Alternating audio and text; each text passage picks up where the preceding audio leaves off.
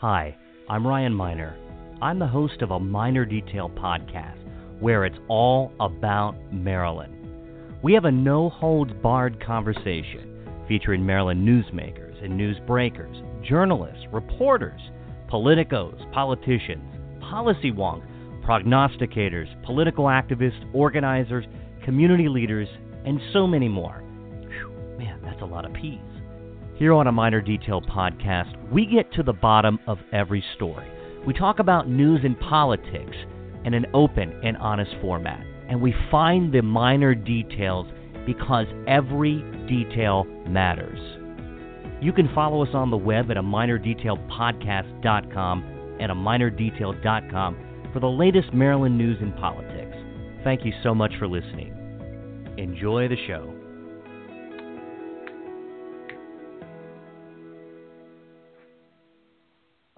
Welcome back, everybody, to a minor Detail podcast. It is Sunday evening, August the 18th. We are in the middle of summer.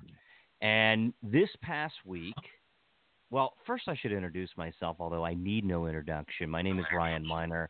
I'm the editor in chief, senior reporter, chief prop, uh, prognosticator, and uh, perhaps the disruptor of the Annapolis media machine. And here I am back on a minor Detail podcast after a few months of a somewhat of a sabbatical. Look, I needed to recoup. We, there was a lot going on during session. And as always, I have my de facto co host with me this evening. His name is Len Foxwell. Everybody knows Len in the state of Maryland. And I always ask Len to come on because Len provides some truly some of the best insight and commentary and we always analyze these big events that happen in Maryland politics. And there was a lot this year.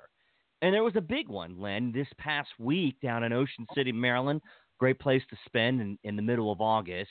But if you were attending the annual MACo conference, you may not have had the opportunity to hit the beaches, but instead, you may have hit the party circuit and you may have hit the Ocean City Convention Hall. Len Foxwell, thanks for coming on tonight, man. We're going to have fun.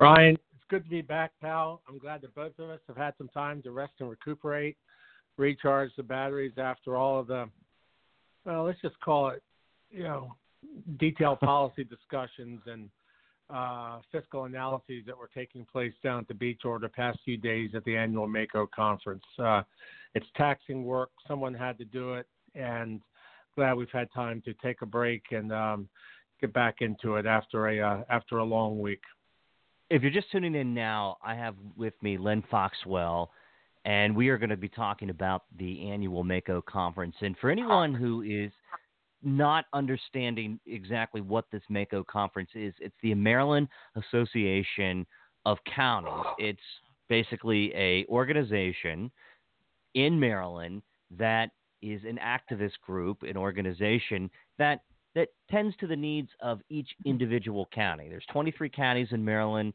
and then Baltimore City. Of course, Len Foxwell grew up in good old Dorchester County. He now lives in Talbot. I grew up in Washington County and I live in Montgomery County. And all of our counties are represented by MACo. They hold an annual conference every year down in Ocean City at the, the famed convention center. If you haven't had a chance to check out this convention center, it's a hell of a place, really. I mean, there's so there's a it's a big big place, huge opportunity to to meet people at this conference. Len, I only spent really a few, not that much time inside the conference itself, and I don't want to distract away from the podcast that our friends over at MACo do. They, they're they're going to talk about what really happened in the breakout sessions, but MACo is the opportunity for local officials, statewide officials, anybody interested in local government to get together, to network, to attend these extremely informative sessions, breakout sessions on public safety, on budgetary issues. They talked about even so far as active shooting, school issues, school funding, and we'll get to that later. I think that will be the big takeaway from this conference. But Len, here's a conference every year that's dedicated to educating local officials and the media and anyone really who wants to attend who's involved right. in some form of government and it's just one of those truly remarkable, remarkable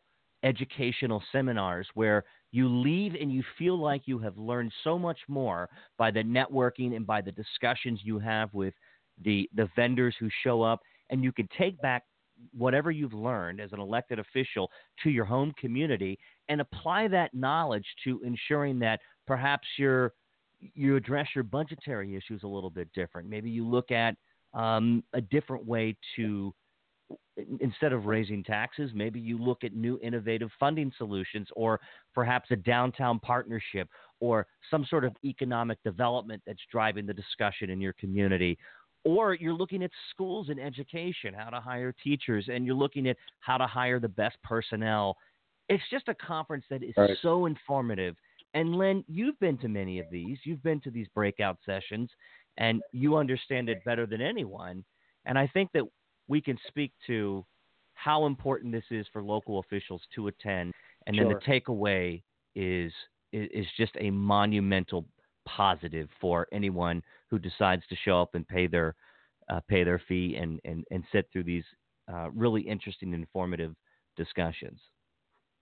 Well, Ryan, first of all, thank you for having me back. Uh, it's always sure. a pleasure. And this was my 21st MACo. My first one was in 1995.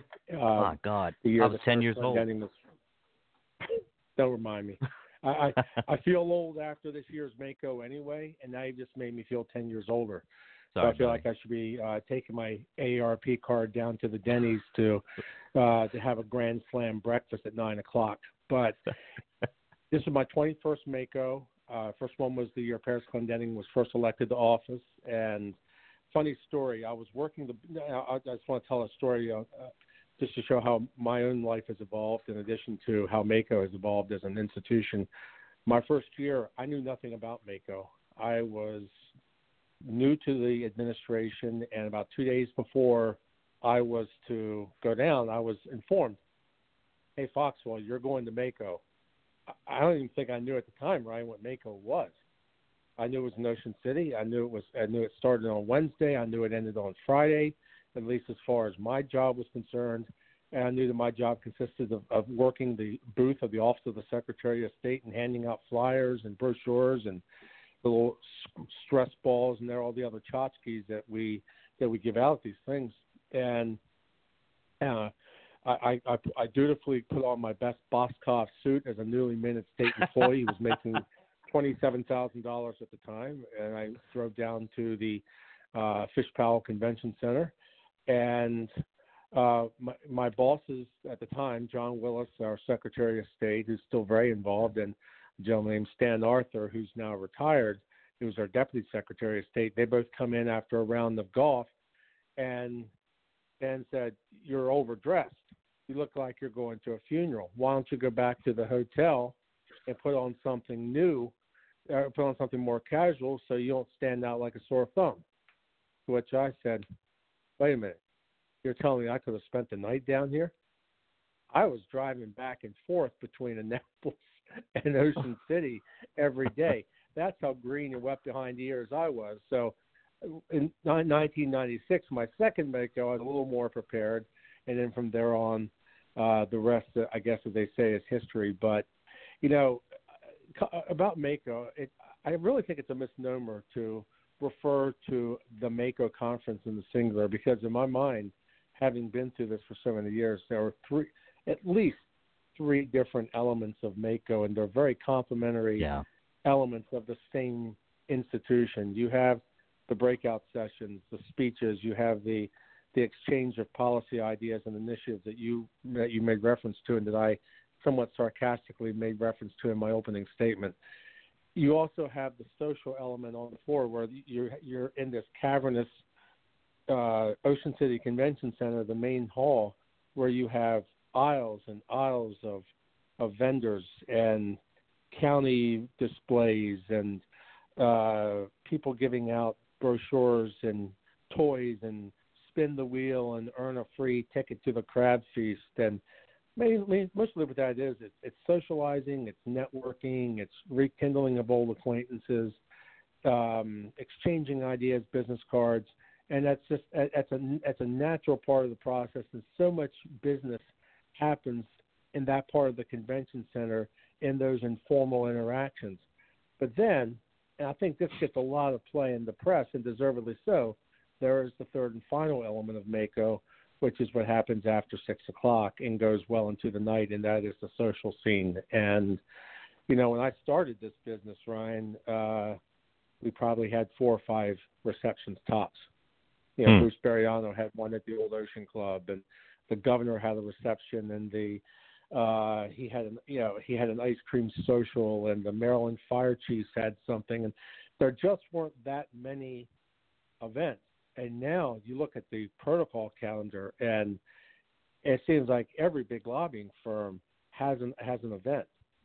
There are fundraisers up and down the sheet, from my boss Peter Franchot to Jim Mathias has something for Adrienne Jones, and I mean um, the list goes on. And it starts early in the evening, it goes through the night, and I'm not gonna lie, it gets it gets uh, my my daughter, having read some of the social media commentary about MACo, she astutely remarked, and she's 15 years old. She astutely remarked, "This sounds like senior week for old people."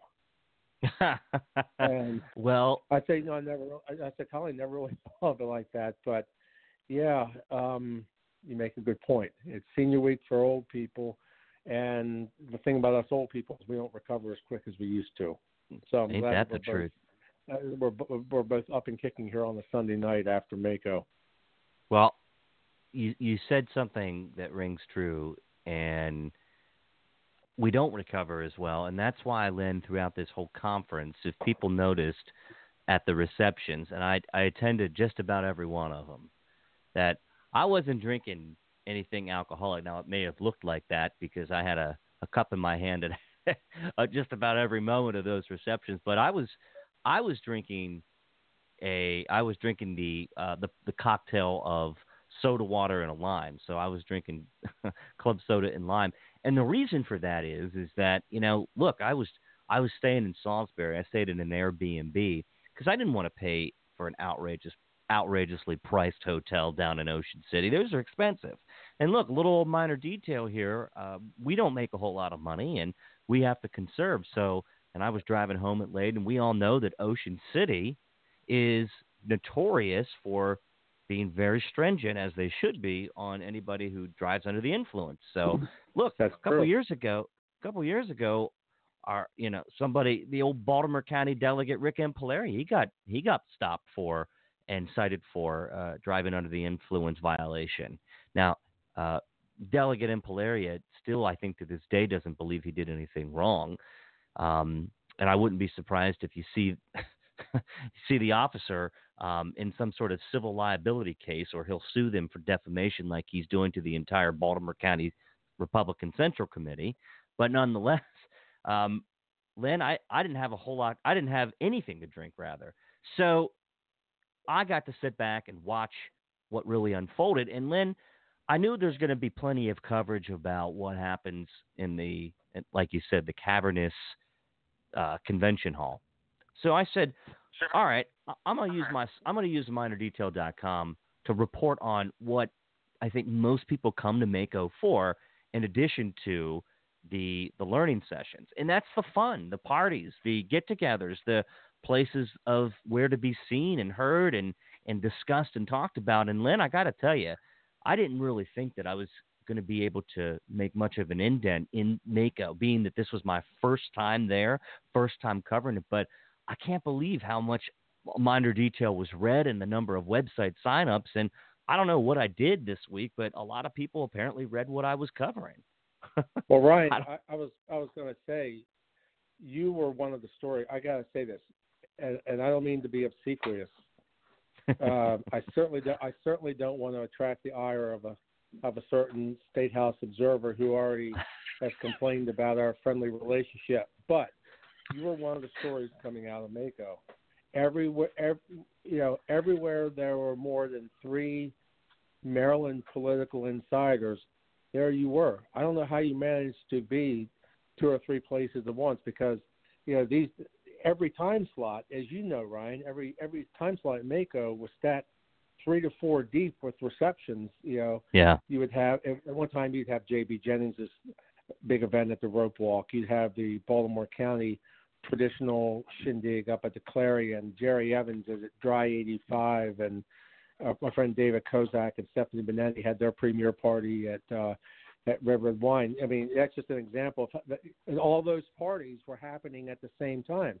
So it's literally impossible for somebody to be everywhere at once. But everywhere I turned, every time I turned around, around there you were, and yeah, I can to the to the readers and listeners of a minor detail, I can confirm what Ryan said. Somehow, some way, the man was the man was stone cold sober the whole time. well, I um, appreciate which, that. Which we, that. There should probably be some kind of a some kind of a T-shirt like they used to give at King's Dominion for having survived the rebel yell. You know, Ryan should have one say, you know, I I survived MACo, you know, completely dry.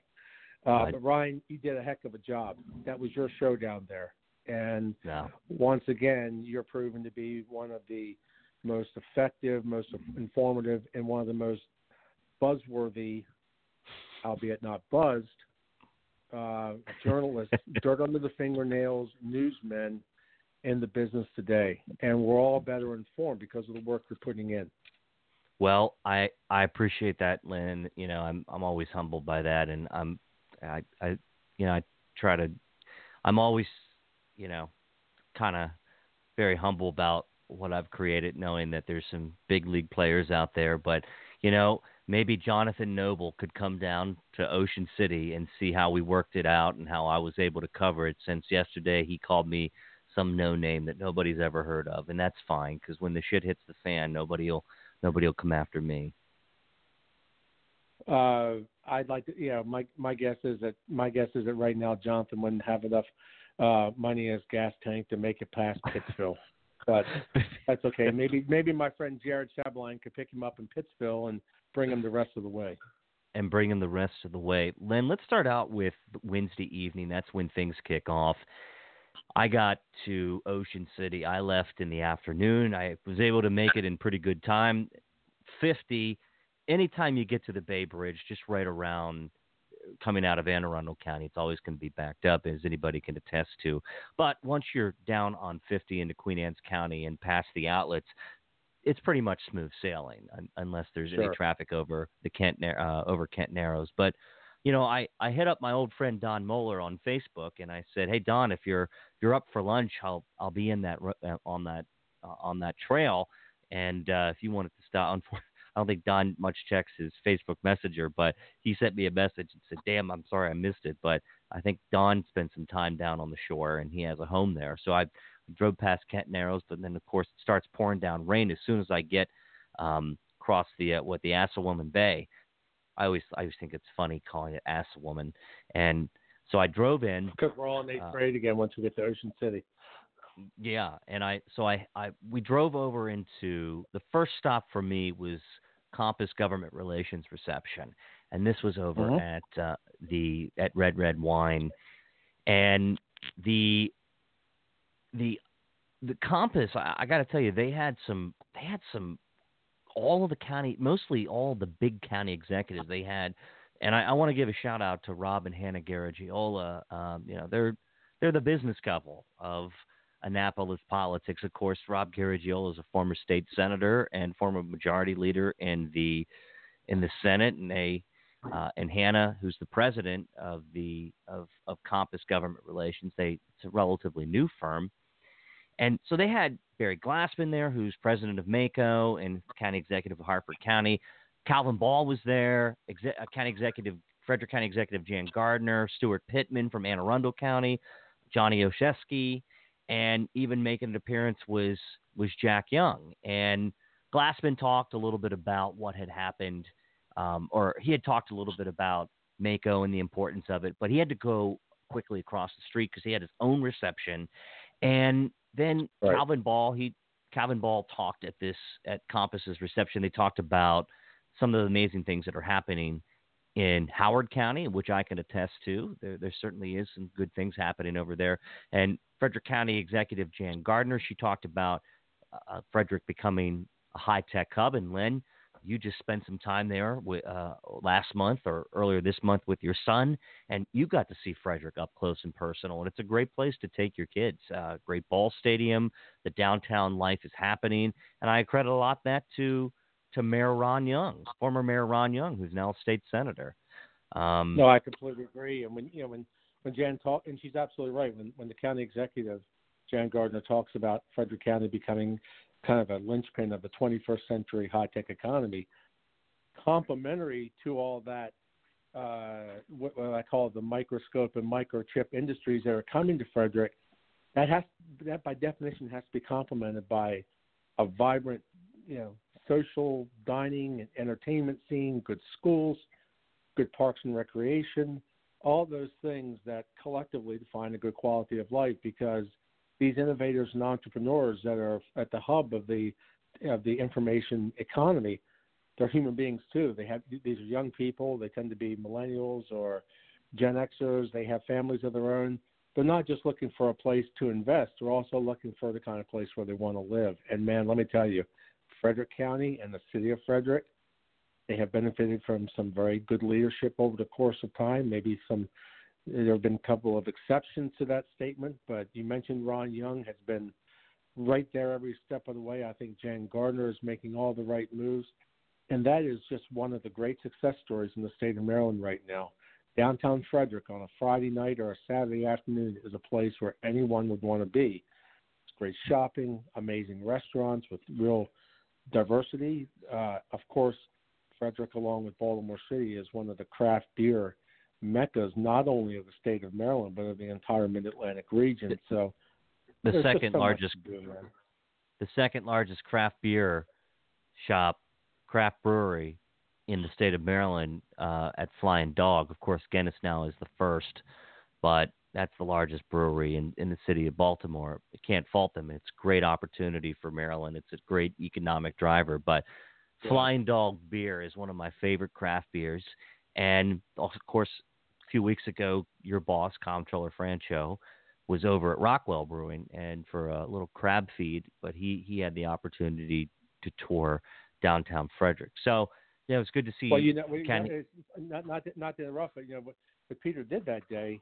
He he he toured uh, he toured rock he did the thing at Rockwell Brewing. They had a great crab feast, and he was the guest of honor. Then, if you may recall, he went to the Frederick County Wine Festival and then he did a downtown stroll with Jan Gardner and a few of the other elected and civic leaders in Frederick. And he stopped at one of his favorite places, which is the which is the um, the, uh, the the bottle shop right on uh, right on uh, Patrick on Patrick Street, where you can get the the North. It's called the North Market Pop Shop. I guess it's on Market Street, but you can get every type of retro, old fashioned, uh, specially soda pop, you know, ever made at this place. It's it's just a place where adults become kids again and kids just light up. And so he went from Rockwell to the winery to the pop shop, and we titled the press release for when we advised that we were going to be out there. We called it beer, wine, and soda. Hmm. and uh, it was just a really really special day in a great town, and I can't wait to go back because we always come away happier and with some really good ideas for how to take what's happening in Frederick, take it you know, around the rest of the state. Absolutely, Len. Also making an appearance was uh, it was Baltimore City's 51st mayor, Jack Young. He talked a little right. bit about the city's crime problems, about reducing violence, and then Maryland Senate President Thomas V. Mike Miller Jr. He made appearance. He didn't say too much, but I wanted to say several of the attendees they did notice that Miller, who of course we all know very sadly was diagnosed with stage four prostate cancer earlier this year. He was looking healthy. His hair was growing back. He was walking um, a little bit better than he was earlier, especially during session, and he looked a little more robust. He looked he looked you know he looked he looked okay, and and you know, I'm I'm hoping that um, I'm hoping that the treatment is certainly helping him to recover. And I know that that I, a lot of people are rooting for the Senate president. Couldn't and more. A lot of people are rooting Couldn't for him, more. and I and so now at the same time, it's simultaneously Alexander and Cleaver. They were having a reception next door over at Dry 85, and the same county executives appeared there, and I popped over there, and the they they talked about similar themes. Not too much news coming out of there, but there is some news that I wanted to report, Len, and I already did report earlier this earlier uh, well late last week that uh, Davion Percy, who is their senior government affairs person over at ANC, he was recently promoted to vice president of the Annapolis lobbying shop. So that's a big deal. Um, of course, a lot of people in uh, around Annapolis they know Davion, and uh, he's uh, he's going places. He's, he's moving up. Well, you know, some...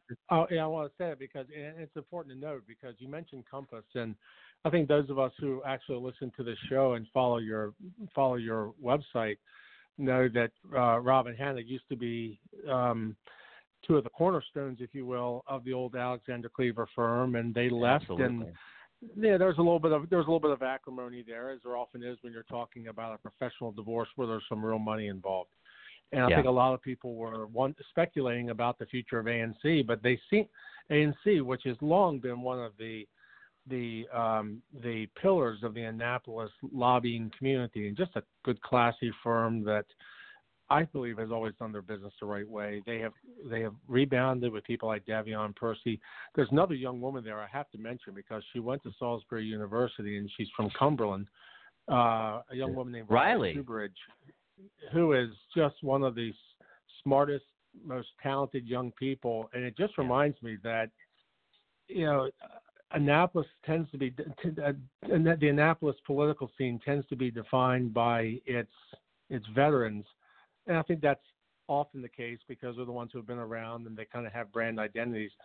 But there are so many young, smart people on the rise working in that town as legislative aides and policymakers and working as lobbyists. And Riley's just one of them. She's one of the best. And I think with her and people like Davion, that firm's going to be doing okay for some time to come.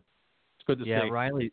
Riley certainly has a bright career ahead of her. She she is well networked inside of the uh, uh, Annapolis political circles, but in the in the respects in the context of making the solid connections. And look, she's a Western Maryland girl. She grew up in Cumberland, still has family there, so we have you know there's certainly some commonalities between the both of us. We understand what it takes to uh, I guess thrive over in Western Maryland, and we understand what the the challenges are up there. So I, I give I give ANC a lot of credit for bringing her on board, and she's a former Will Smith staffer and of course we'll sure. we'll and, write. And we, and we all know, and we all know the relationship historically between the ANC law firm in Cumberland because yep. you know uh, one of the one of the founding partners of that firm, well, not founding partners, but came in as a, a managing partner was Cas Taylor, the former Speaker Kaz of the Taylor. House for a number of years uh, from Cumberland and so many of the signature projects in Cumberland from the airport to Rocky Gap to the Canal Place development bears his imprimatur. So uh, I think it's only fitting that a girl who's from Cumberland, went to Fort Hill High School, ended up with the Alexander Cleaver firm. Absolutely. So now Barry Glassman, he had a reception over at at a place called Distilling Secrets. It was Secrets Distilling Company on 49th Street. Um, he had the governor there, the uh, the first lady, the um, uh, Dirk Haire, the Maryland Republican Party chairman. He, it was a big, well-to-do reception. A lot of Republicans there. Uh, former Secretary of State Mary Kane and her husband John Kane. Uh, there, John, of course, is um, part of the Aton Strategies, which is more of a, a Republican group. They have good food. They had some jerk chicken there. Good, good spot. Very well attended and packed. Of course, you know anywhere the governor is, there's a, you know, pretty much of an all-star reception. I drove over outside of Wash or of uh, West uh, into West Ocean City at the Bridge Deck and Sunset Grill. So Bellamy Bellamy again had the um, their their reception. It was sponsored by Kaiser Permanente. They had a great spread of food. There was a lot of schmoozing, a little bit of boozing. It was perfect. They had some live music, an excellent play. I mean, it was really a well done, classy reception. They had PG County Executive Angela Alsobrooks. she was there. We saw Congressman Anthony Brown, who is there's some chatter recently that he's considering making a second run for governor of Maryland. And look, I, I give Lorenzo and and Gil and and um, and Sarah a lot of credit. They they managed to get a lot of people there, and it was at the perfect time. The The weather was excellent, and people were really enjoying the live music. I I thought that that was one of the best receptions of the night, and uh, they certainly were wooing people. And of course, Kaiser Permanente. Um, that's almost a omnipresent universal name in in Maryland. Right. Well, you know, um, there, you know, my business, I get to I get to work with all of the lobbying shops in one way or another, be it uh, on procurement cases because Peter has jurisdiction on the Board of Public Works, or through his role as the chief alcohol and tobacco regulator. I mean, there's just a lot of different lanes of contact with these firms, and there, I, I, I I I value the business relationship with just about all of them because I have found each and every one of these firms to be ethical and honest in the way they go about their work. But there are also just some that you just truly enjoy on a personal level. And I have to say, I have always just truly enjoyed working with Lorenzo and Gil. I knew Gil dating back to his days in the House of Delegates from District 16 in the Bethesda area. I knew Lorenzo when he was coming up through the ranks with Alexander Cleaver. They're just very good, approachable people that you can have a beer with. And um, I'm glad to see them succeeding. I will say they also have the, the event on the first day of the legislative session that, in my humble opinion, has the best food in town. The ahi tuna they have on on yes. the opening day reception is off the chain, and yeah. I make it a point to go over there just for the ahi tuna and for some of the other snacks, including a full assortment of cold Maryland craft beer. So yep. hats off to you, Lorenzo Gil, if you're listening. Um, I'll see you in January and hopefully before then.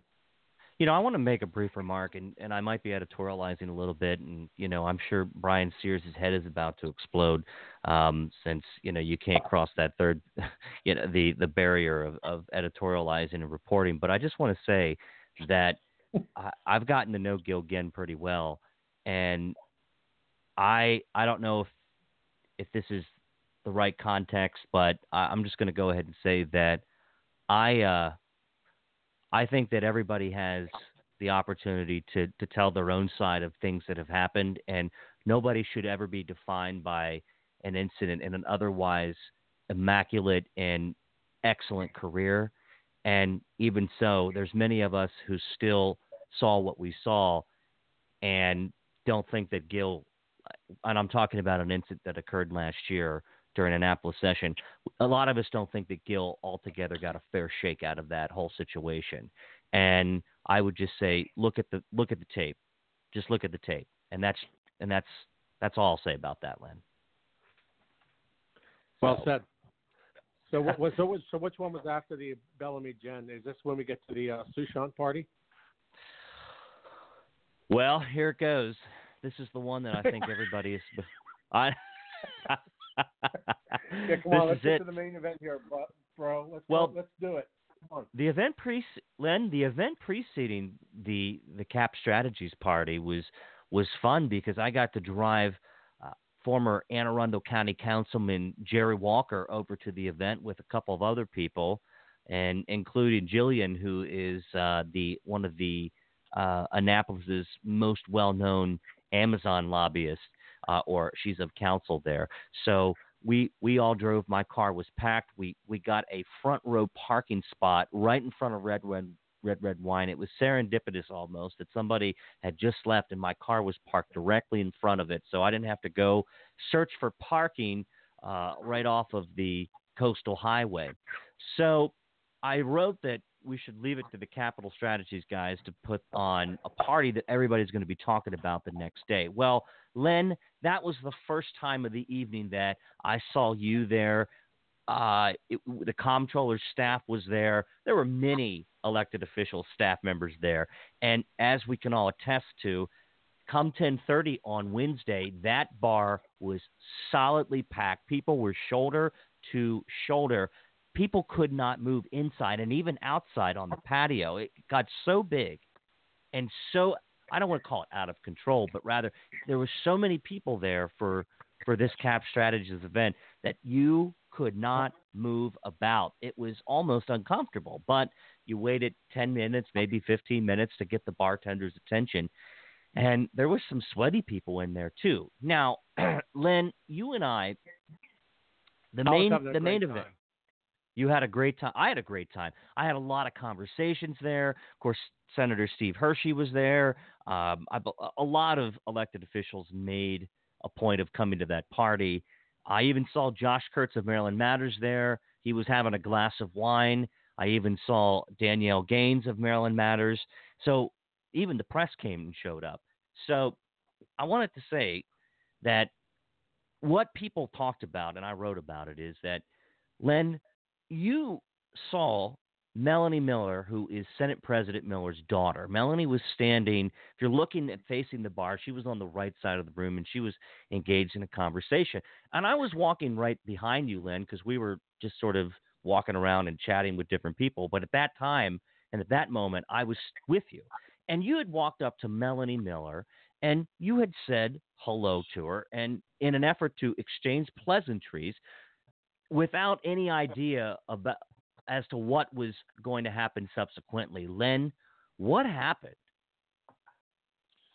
Well, just to put it in context, I mean, I've known I've known Melanie for 20 years. I mean, she's been she's always been involved in politics. She's been she's been a mainstay on all of her dad's campaigns, and uh, I worked with her uh, during Parris Glendening's reelection campaign in 1998, and she was also very involved, as I recall, in the 2002 race from with Kathleen Kennedy Townsend. And so we've we've known each other for a long time. And I'll, listen, I don't think it's any secret that her dad and my boss, and I think everyone who's listening tonight knows that Peter Franchot is my boss. I proudly serve as his chief of staff. They don't get along very well. It's they just have there's it's not just one incident or another incident. It's just been an accumulation of things over the years and probably some good old fashioned personality conflicts happens in politics as in life. They just don't like each other. And it's okay. Uh, and sometimes the battle's gotten intense and and I think Melanie listen, it's it's her dad.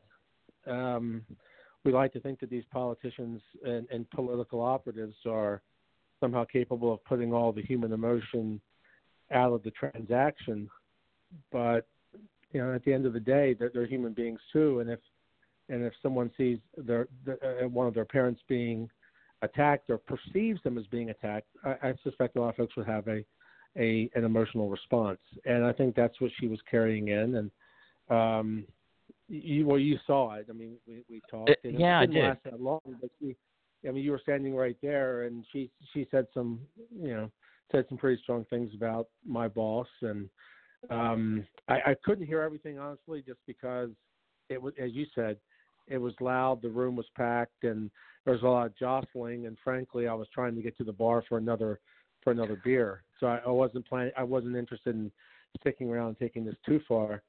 Um, I just I just thought it was. Just, yeah, I mean, listen. I, sometimes in, in this town, I think uh, I, I think some of us have been around so long we can't see the battle for the blood in their eyes. Um, and that's what happens when you have people who've been around and know each other for so long, and these things just become entrenched. Or I, I give Melanie a complete pass on that. Um, I, what I found regrettable was what she said about you, honestly, because and hopefully she once she's had some time to reflect and kind of cool down from the emotions of the moment, she'll rethink it because um, what she said to you was was a inappropriate and b totally dismissive of the invaluable role that you play in Annapolis as a tough, hard nosed, dirt under the fingernails newsman who was bringing the rest of us the news that we have come to depend on. And um, that I'm well, probably less inclined to let go. I I agree, Len. I'm not offended. It didn't hurt me. It didn't bother me. I look, I I simply observed a unfortunate situation, and you would think that even at these events, we're we're all having a good time, and I know it's look, politics are front and center for many of us, and it's personal. It really is, but I just what I saw was was unfortunate, but you know, and she she turned over to me and started lashing out at some of my coverage. And I think it's fair to say that Peter Franchot, um, I've I am well known um, to your staff and to your team, um, but there's never been a time where I haven't covered him with nothing but fairness and honesty from my position. And if I would be the, as you know, Len, I would be the first person to write a story if Peter did something that was stupid or goofy or outside of the character of his job as the as the state's comptroller. I would be the first person to cut a story pretty quickly and ask you guys to respond or at least to comment. And Melanie, I mean, what she said to me was that you know, I mean, she's basically she she accused me of you know blowing Peter Franchot, which I thought was uh, you know, okay, it was at a party, it was a little inappropriate, but and it didn't bother me, but she just kind of kept hounding at it that and and claiming that I was unfair to her father.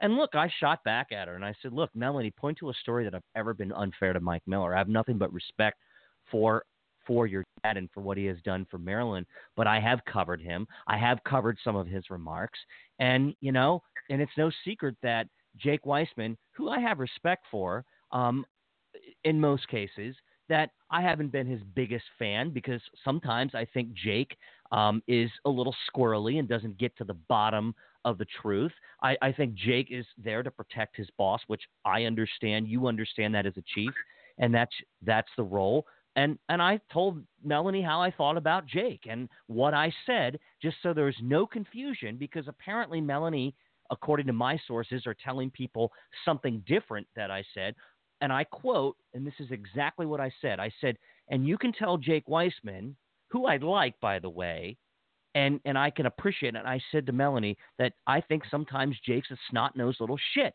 And that's exactly what I said. And she's, I guess, telling people a different story that I said something else.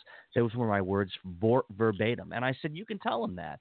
And then, look, the whole situation was unfortunate. I'm not mad at her. I'm not upset we'll probably have an opportunity sometime in the future to have a conversation uh, offline where nobody will hear about it, and that will be the it of it. We'll shake hands and we'll go about our way. I'm not I'm not going to dwell on this, but I just thought that the Cap Strategies Party was probably not the opportune time to air your grievances or at least address them in a public way. There was alcohol involved. There was other people were involved, and if you have if you have an issue with someone, take them outside or at least talk to them one on one and not in the company of others. But uh, Melanie is is someone that has been around, as you said, Len, for a long time.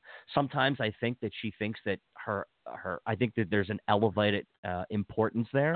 I think and I'm I'm I'm not going to lie. I think that sometimes she uses the fact that her father is the Senate president to um, I, you know, maybe she, I think she uses it to her advantage.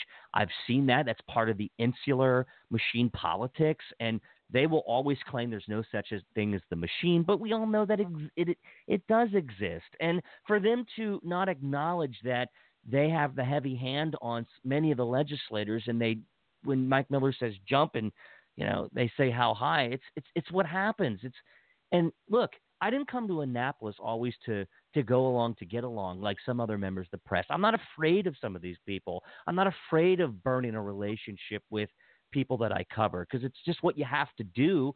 And I'm always going to try to be classy, but I'm going to be myself and I'm not going to go out and pretend that I'm I'm you know have a love festival with some of these people in Annapolis. They're regular people to me, Len, and I'm not going to kiss Mike Miller's ass and I'm not going to kiss his daughter's ass and I think nobody should. And so, you know, Melanie and I will probably make up sometime, and she's probably already long forgotten in hell. I'm sure she doesn't even remember my name. so that's what happened well, I think for people. I, I, I, think there are a couple of addendums here that, that they're mentioning. First, I, I, what's interesting in this whole thing is that, in spite, and, and I think Melanie would admit this, and I think I think Jake Weissman would say the same thing that it's ironic that she and I had had those words at the Capital Strategies Party because, in spite of the level of acrimony that exists between the Senate President and the Comptroller, the Senate President and I actually have a very good personal relationship. Absolutely. And and I had the privilege of seeing the Senate president uh, the following night at Jerry Evans's event. Ironically enough, right back at Dry 85, which is right next to Red Red Wine, as Ocean City denizens know. And we had a nice conversation for a few moments, and I was like you, struck by how nice he looked and how on his game he was, and I was thrilled to see it. It just made my heart happy, in spite of our political differences and my my distaste for machine politics. Putting all that aside, I love Mike Miller, the man, and I was thrilled to see how well he was doing. Um, also, you know, one, of the neat things about MACo, and this may be something that's idiosyncratic about the whole exercise, is that it's a place where people who have difference, honest differences back in Annapolis could come down, put the swords down for a few days, and interact. It's almost like a, it's almost like a, it's almost like an installment in a in a drama series that breaks canon, if you will you kind of you know, the story the, the old storylines become suspended. One case in point, as you know, my boss Peter Franchot had a, a fundraiser that on Thursday. Thursday at Fishtails. Fishtails, and it was an amazing event, and people from both parties were there around the state. It was just an impressive event. One of the folks who showed up was none other than Dereck Davis. And listeners of your podcast know that Dereck and the comptroller have long had a a pretty heated relationship at times just because of their natural differences over the craft beer issue and the Reform on Tap legislative initiative that got pretty intense and pretty acrimonious in 2018. And nonetheless, they've known each other for a long time. Peter uh, Peter extended the invitation for Dereck to come, and to his credit, he stopped by and stayed for a while. And I know Peter was honored and glad to have him despite their differences. Because at the beach, you're down there over a shrimp platter and a and a cold craft beer with the ocean breezes, you can just let it go for a little while, put the bricks down, and be friends. That's one I, of the cool thought, things about MACo, and as well as MML, frankly. Absolutely, I thought that seeing Chairman Davis at Peter's event, knowing the back history of their relationship, was a huge step forward in the right direction. And of course, Dereck Davis went through a speakers match this year that was memorable, and it's something that I think will continue to write about in Maryland politics that will that we discussed on Sine Die at, ironically enough, over at Cap Strategies, and we talked about what that would mean. And then May first came and went, and we had a we have a new speaker. Um, Peter Franchot, of course, your boss, he had an event at Fishtails at 12:30. Had a big crowd turnout. They had some excellent food, and as I stand stood in the back and observed, I also noticed that they had other well-known members of the press there. Josh Kurtz was there of Maryland Matters. Erin Cox of the Washington Post showed up, and I noticed that Peter, of course, never failed to be on his game. He gave a barn burner of a quick speech and talked about machine politics, which is a key theme. And look, Len, the I, I sort of kicked it off when over at his reception at Jimmy's, but the talk of the town, of course, is that Peter's going to.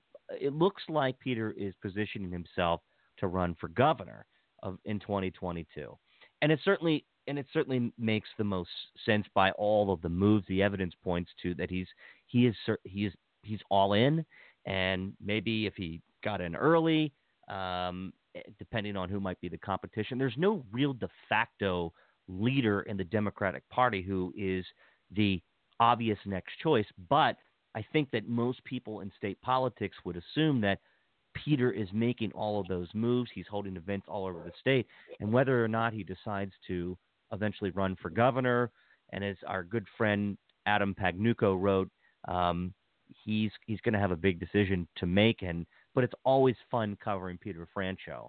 And I know that from a personal side. I've covered Peter now, not as long as some, but I've I've noticed that he's the real deal. He means what he says, and this is not a shtick that he's pulling out that convinces people otherwise not to.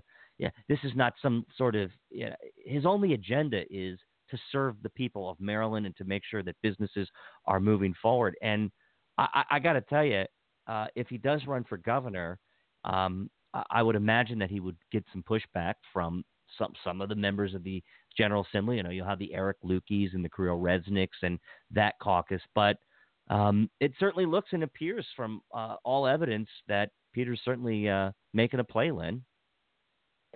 Well, you're astute. He is seriously thinking of running for governor. He has not made a final decision. He's uh, based on what he's shared with me and what he's told others. He'll make that decision, um, you know, final by you know sometime in the next 12 months.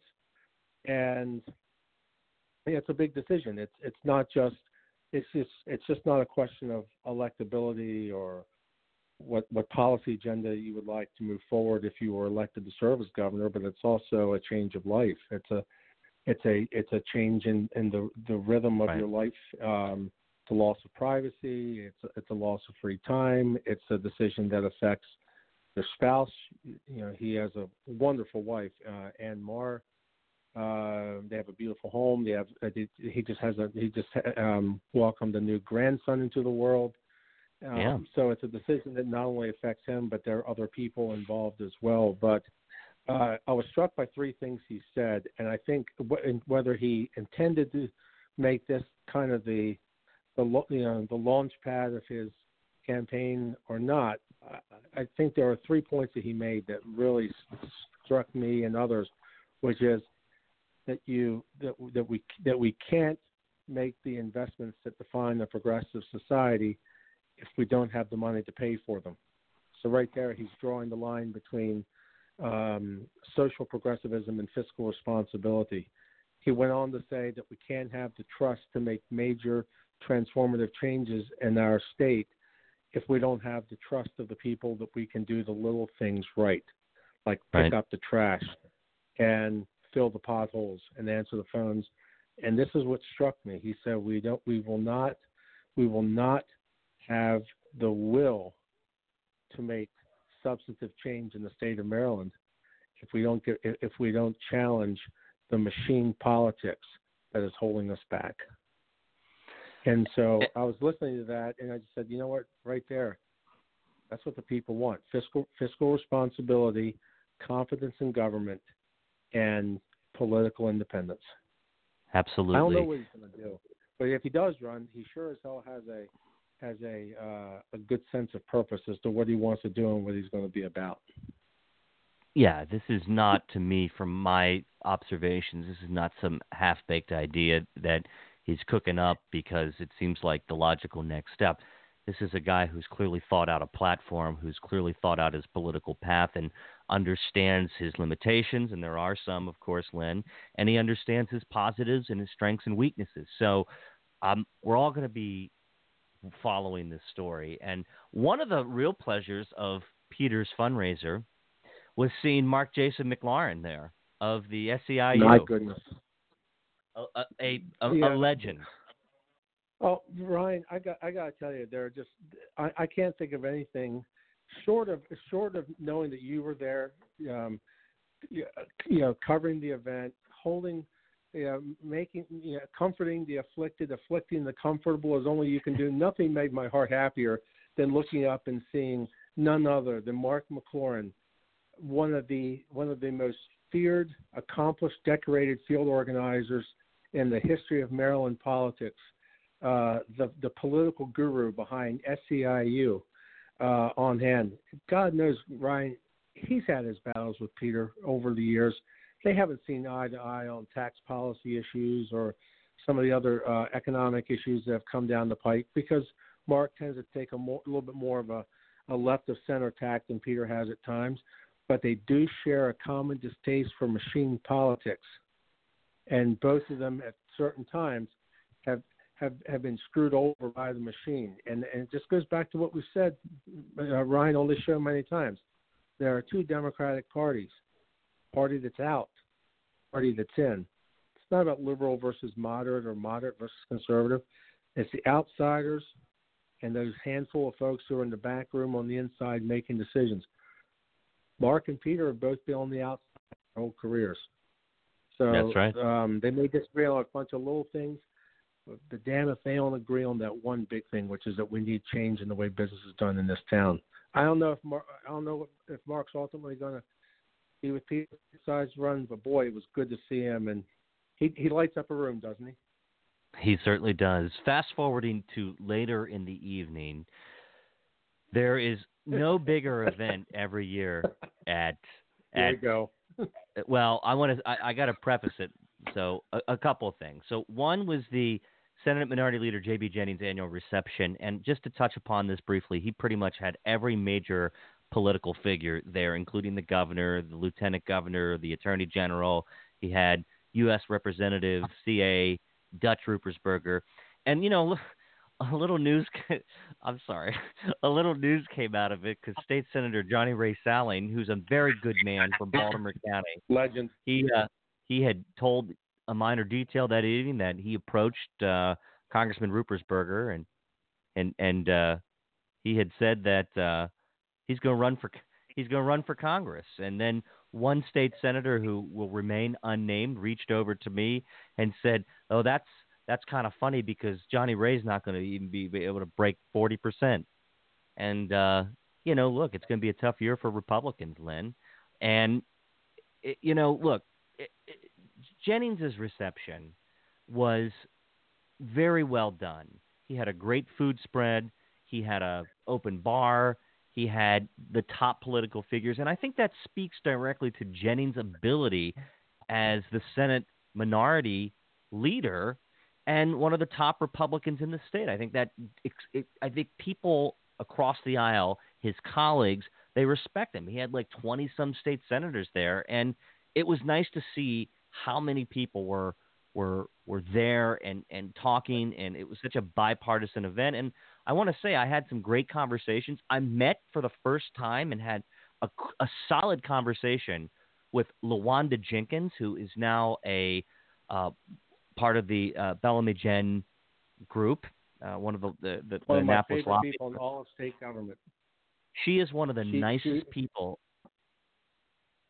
Yeah. She was the she was the um, Secretary of Minority Affairs uh, when I first came into Governor Glendening's administration, and she's a very modest, unassuming person who is very reluctant to blow her own horn. But um, the Glendening administration was all about making enormous strides, and not only you know laws to tighten the state's MBE goals, but also the enforcement of MBE laws.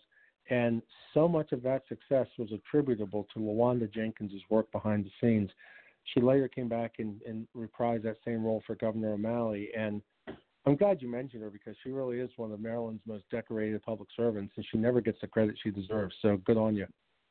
And Rich Madaleno could not have made a better choice in selecting her as his lieutenant governor pick in 2018. Yeah, she should have picked him as his. She should have picked him as her lieutenant governor. Um, she Well- she should have been the top of the ticket. Yeah, I think it would have gone a lot better had had she been at the top of the ticket. But you know, Madaleno's campaign um, was uh, yeah that that was a, Yeah. a textbook discussion on whether or not uh, pro, uh, you know public financing works for gubernatorial candidates. I think that's the takeaway.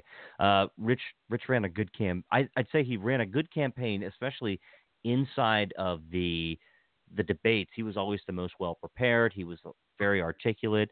He ran down the progressive lane, and he was able to talk the talk. There's Rich Madaleno is a smart guy. The problem that Rich had, I believe, was his personality held him up. I mean, he's just not the most likable person. Um, there's some personality quirks about him. There's some there's just ways about him that doesn't that I think people don't always see eye to eye with. And it was hard for people to get close to Rich because he makes them feel like he's the smartest person in the room. And you know, you always kind of remember the staffer that he was. Um, has you know, when they try to step up and outshine their boss, I always felt like Rich had something to prove in that respect, and I think he's just sort of relaxed a little bit and enjoyed the ride. But look, that's that's neither here or there. So in the past. um, after after Jennings's extravaganza, and by the way, perfect setting um, over at um, oh shoot, where was he? Rope walk. He was over rope walk. yeah, rope walk. Cool place. Um, Alexander and Cleaver, they had a secrets party, and they that was that's a staple in MACo political parties, and of course, they had their branded matching polo and khaki shorts, and that was a that was a good party. And then finally, Len, on Thursday evening, the MD Strategic Consulting they held their party at the 45th Street Tap House, and it was full. It was a blowout event. There, the political elite was there, and as I wrote, there was some kind of some weird shit going on. And now, look, I got some pushback from their their director of communications. Emailed me yesterday and said, I don't know if you were at kind of insinuated that I wasn't actually at the party and she had bounced around. But Len, later in the night, you were absolutely st- at the party. I saw you at the party. I was there for four hours. I was talking to your sister, who, you know, is, uh, is uh, absolutely delightful and hilarious, by the way. And I was sitting with your sister for a long time, as well as uh, Montgomery County Councilman Andrew Friedson, uh, another Peter Franchot alumni and one of the biggest rising stars in Maryland politics today. And we were sitting together, observing what was happening. There was some some makeout sessions happening. There was a, a guy running around with an unbuttoned blue shirt that was, I believe, Who heavily intoxicated. Talk- Who was the there was a, you were talking about, by the way? Well, that was a point of contention, I think, with the uh, with the strategic with the with the group there. There was a man that was wearing a, a suit and a, a, top hat, and I think all was missing to his ensemble was a cane. Um, but he looked very much Kramer. yeah, he he looked very much like a pimp, and I, I'm not sure. Even if he was, that's great. I mean, look, that it made it all the more memorable and worthwhile. But I will say that MD Strategic Consulting they had some excellent food. Uh, they had they gave away these sunglasses as little trinkets um, for people, and I have two pairs now in my car. It was a really well done party. There was a lot of people there. I saw State Senator Ron Young and his wife, Delegate Karen Lewis Young. I saw Carl Anderton. I saw Brian Feldman, and I had a chance Jake to Day talk to there. Jake. Yeah, Mayor Jake Day, who just launched yeah, his Jake reelection there, campaign last Tuesday, and um, I saw Angela Alsobrooks. So I thought that it was a really well done party. Now, it was just my observation, my subjective observation, but there was a little weirdness going on and but these are supposed the weird things are supposed to happen at MACo parties and look, Jason over at uh, at MD Strategic Consulting, they should be very proud of the fact that they threw again one of the most talked about, discussed, and memorable parties of 2019 MACo's event. So I give them a lot of credit. I had a lot of fun and I, I had the opportunity to get to know some people who I didn't know prior to that. I totally agree. And listen, part of the weirdness may be attributable to the fact that by that point in the conference, there there are plenty of folks who, let's just be candid with one another, had been drinking pretty solidly sure. for twenty anywhere from twenty four to thirty straight hours. Uh, and yeah, and that's yeah, you know the you know the biorhythms of MACo. I mean, you can, you know, the events start in the. I mean, you you can start in the early afternoon because it's not just the events. There are plenty of people who will just go off campus and right. meet each other for a quick drink at you know at you know at Big Peckers or or or Hoopers or Sneaky Pete's or wherever it is they're going to go. I mean, and so that and so by the time they roll in, there's drinking during dinner and all the other receptions. So by the time you roll into 45th Street Tap House at 10 o'clock at night, people are pretty far along, and they were sloshed. You know, it think, was a good time. I think that just I think that I think that just comes with the time of night. I think it comes with uh, where the that point in the conference, and yeah, I think Jason Williams uh, from MD Strategic threw a heck of a party. I had a lot of he fun. Did. Um, it, it was just it was just a really really good time. Uh, I saw my I saw my buddy Sushant Sid. Uh, he of Your the brother-in-law. Capital Strats blowout. My brother-in-law was there. Um, let me throw out two other names: um, Tom Dennison. Yep. Smeco's man in Annapolis, and Calvert County Commissioner Steve Weems. Yep. Uh, one of the smartest, most astute uh, uh, local lawmakers from either party were on hand. I had dinner with them right beforehand over at Blue Crab House, and we came over to the event together. And um, you want to talk about two smart, savvy, postpartisan problem solvers? You get those two into a room, and we can solve the world's problems over a couple of pints of uh, of um, key lager or Union Duckpin and have plenty of time to spare for social talk. Absolutely. So, Len, let's great let's, time. let's move let's move into Friday. And Friday was a, a bit watered down, no pun intended. But look, the the big event every Friday at MACo is the annual crab feast, and I was there. I covered the event. I, I talked to several people. I talked to some state delegates. Um, I, I saw Bruce Bereano there. I saw um, Angela Alsobrooks and Marc Elrich and my one of my councilmen. Um, oh, one of the uh, and I asked a lot of people what what the biggest takeaway of MACo, and of course some of the some of the people said, um, you know, they're they're just trying to figure out the scene. They're they're um, they're looking around, and you know. When, when the governor spoke on Saturday, which is the annual tradition to wrap up the conference, the governor speaks, and sometimes MACo is that perfect place to unleash a new policy pronouncement or a new policy agenda or uh, to introduce some sort of um, new plan. And the governor, of course, did not fail. And really, I think this this MACo, I think the takeaway from this MACo, and as we wrap up the show, Len, is that county officials are especially worried about the Kirwan recommendations and how that's how the Kirwan's recommendations, you know, the nearly four billion dollars is going to harm or is going to impact rather their county budgets. And I've heard from dozens of county officials with whom I've spoke with over the last couple of days who said, "Look, Ryan, this is all great. We all support education funding, but how are we going to sell it to our constituents? How are we going to sell it to the county and, and our people, how are we going to be able to encourage them that we have to raise our property taxes or that we have to make some deep cuts? Len, county officials are deeply, deeply concerned about what's going to happen, about what's going to happen with Kirwan recommendations. Well, Ryan, let me let me just piggyback on that. I know we're, we're running out of time, but in addition to the to the concern that county officials feel about their budget, I think there's justifiable concern about the notion of digging deeper into the pocket of the Maryland consumer, and we're talking about a $3.8 billion initiative. So yeah. we're talking about a deep dig into the Maryland consumer's pocket uh, at a time when all the directional arrows are pointing to a recession. Listen, um, we've seen what happens. I mean, the the long, you know, the longer the, the longer and the, the the longer and sweeter the ride, the harder the fall. And right now, Ryan, we are in the longest single period of of of, econo- of unbroken economic growth of any time in the post-war era.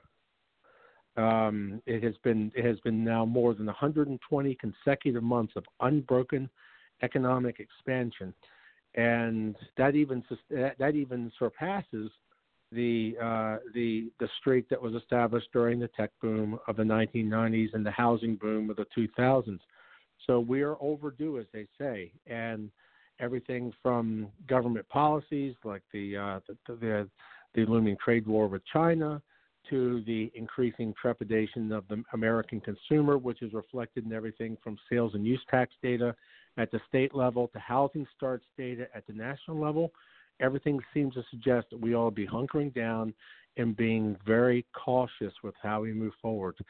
And any any economist who's ever passed a one-on-one course will tell you do not dig deeper into the pockets of the consumer when we're going into an economic downturn. That's not to say we don't love education and value education and know that we need to invest in education. It's the timing is important and the details are really important here. And we've got to be careful. Agreed. And I think most people are very concerned about the costs and the price tag.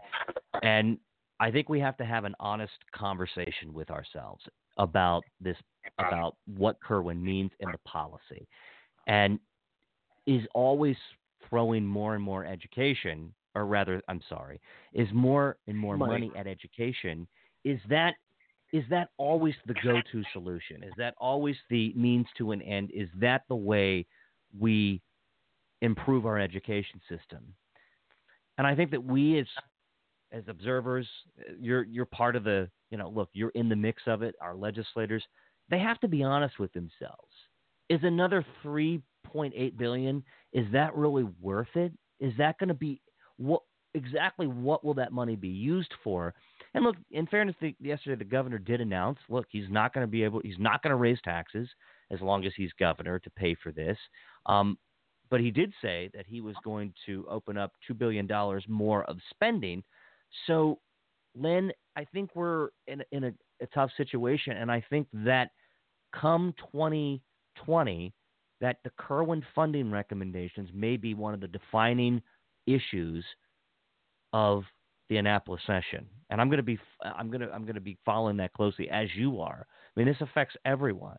I don't think people are opposed to paying are, are shelling out money for education, but we have to have a breakdown of what that means. And look, uh, you try well, to sell, we also need, and we also have to associate us, and we also have to tie it to certain outcomes. And, and Peter absolutely on countless occasions. Too often in this town, we define our commitment to an issue by the amount of money that we as a state are willing to throw at it, rather right. than on the outcomes that result. How many times have you heard a politician step up to a microphone and say, "Why I support education? We just spent X billions of dollars on Y initiative." Well, you know what? That's not a commitment to education. That's just a commitment to government spending. Commitment is reflected in your commitment to the outcome. Yeah, it, and that's what we and that has been noticeably absent in in, in every meaningful discussion I've heard about education in recent years. It's all about the spending. We're not hearing about the outcomes. If we can't measure it, then how are we going to be able to prove that it works? We have to be able to measure this. So I, I think that the, the Kirwan funding, that discussion was above all else the most prominent of the MACo takeaways. And, and that's – that for me is was, was huge. It was huge for many people who attended, and they're going to leave and have to go back and have these hard conversations with their constituents. I mean, look, Anne Arundel County has had to raise taxes. Baltimore County is going to have, yeah, they're raising taxes. It's tough. It's a tough sell for people. It really is tough. So, um, Len, it was my first time at MACo, the first opportunity to to go down and and contribute something to anyone who attended to the experience and also provide coverage for people who didn't get to attend and see what really happened uh, behind the scenes. I had a blast. I think that I uh, I came home yesterday afternoon and got to see my wife, and she was very happy that I was home. And you know, I thought a lot about it, about how important it is to continue this tradition of MACo to uh, for people to to be able to to gather together as fellow Marylanders and talk about these big policy issues, these issues that affect local government. And local government is closest to the people. You know, I could pick up the phone just like you can and get my local county councilman on the phone virtually virtually at any time to say, hey, you know, my councilman in Montgomery County is a guy by the name of Sidney Katz. I could say, Sidney, look, a couple blocks down the road, it looks like the lights, the stoplights aren't timed. Could you check it out? Sure, Ryan. We'll send we'll tra- we'll send our traffic engineer on Monday and and take a look, and you know we'll we'll we'll get it all straightened out, and we'll we'll have an answer for you. These are these events like MACo and MML. It's all about how to make local government better for people who actually pay the bills, and that's the taxpayers. And for me, I I loved being in Ocean City. I've been gone there since I was about five years old. I got a chance to go up on the boardwalk and see Comptroller Peter Franchot eat some Thrasher fries and then hand them out to unsuspecting boardwalkers. I got to see the governor and Peter Franchot take a silly picture together over on the the beach. Uh, and the governor says out loud, "I can't wait to see what Ryan Miner writes about this." And uh, I got to see. Well, you know, at the, I got at the, at the end of the day, right? It's after all the after all the the alcohol and the fights and the politics. Ocean City is at the end of the day, it's about it's about French fries, taffy, pizza, um, pizza, ski ball on the boardwalk, right? It's what it's all about, and you could see yeah, Larry Hogan and Peter Franchot light up when they get to talk with local businesses, ask them honest questions about how state government can help them or you know get out of their way even and Ocean City Mayor, he was there. Um, Congressman Andy Harris showed up with his wife mechanically attached to his side, and uh, so the whole event was uh, the whole Friday really for me was memorable when when we got to go out on the boardwalk and the governor always seems to light up when he's able to just to talk to people and have conversations and so does the comptroller. So I um Len for my first MACo I, I have to give it an A. I really enjoyed myself. The little scuttlebutt that we had at the Cap Strategies party, by the way, just uh, a, a blowout, a banger, um, one of the best that I've ever been to uh, it's gone and forgotten. By tomorrow, Melanie Miller may have already forgiven me, and we'll eventually get together and, and have a discussion and, and move on and shake hands. But it was a pleasure to see you down there, my friend Len. This was fun. We always love recapping these big Maryland political events, and there's going to be plenty more this year. Can't wait to get back at it. Fall's right around the corner, and with it comes speculation about changes in the legislature and uh, bills that might be coming down the pike, Kirwan funding, and of course uh, the the presidential campaign that follows. So we're gonna have a lot to talk about, and I hope to be invited back on the show at your convenience. You have a standing invitation, Len, to appear at any time. And before we both sign off for the evening, I would be remiss if I did not mention that I earlier this evening I heard some buzz that was that's that piqued my interest, and the buzz goes a little like this: that I'm hearing the delegate Eric Bromwell of Baltimore County and Delegate Steve Lafferty, also of Baltimore County, they may resign from the Maryland House of Delegates and take jobs in Johnny O's administration. Now, I've reached out to both of them. I've texted, called, and sent an email um, to see if I can get them on the record, but I'm hearing that buzz. That's interesting. Um, Eric is uh, Eric is one of the few remaining moderate Democrats uh, in the General Assembly. He's one of the last of the Mohicans over there in that District Eight, which is Perry Hall, White Marsh, and in those um, communities uh, in those communities that are filled with Reagan Democrats. And Steve Lafferty, obviously from Towson, a a more progressive Democrat. They've both been around for a while. They both have made you know, different types of lawmakers, but both very effective in their own right. That would be very interesting. Um, I've heard some of the same scuttlebutt. I guess we'll learn more this week. We shall see. Len Foxwell, it's uh, it's been an unmitigated pleasure to have you on the show. To always give your opinion and for shooting straight with us. And um, for the record, um, and if anybody wants to know that we did leave I think people who came to Ocean City, I think we left a little bit better than we found it. And uh, when you know you got political people down there, everybody's always a little bit cautious, even though we have something to drink. But it was a great, it was a great time. It was an opportunity well spent, and uh, I'll be back next year. Len, with that, I, I appreciate your time, and we'll catch up soon, my friend. You got it, pal. Best to Kim. Thank you. You have a good night, and best to your spouse as well. Alrighty, everybody. So that was MACo 2019. The parties, the policy, the alcohol, the the fun, the fundraisers. So that's it. Uh, we Len and I pretty much covered it all, and you can read more at a minordetail.com. Go ahead and read what happened on MACo night one and night two. I have a lot more coverage to provide. I just had to rest this week. I had to I, I had to rest today I was so tired. I'm not. I haven't been sleeping, and I even use a uh, a CPAP machine to sleep. So I'm going to go ahead and wrap up. Please follow me on a minordetail.com. Subscribe to my newsletter. Also, you can follow me on a minordetailpodcast.com. We will upload this show after it's complete. And uh, we're going to be introducing and rolling out a new series of podcasts all about candidates of 2020. All of those Maryland candidates are aren't going to escape me because I'm going to sit down and have some long form interviews with them, and it's going to be a lot of fun because you're going to learn who's running in Maryland politics. You're going to understand what their platform is all about.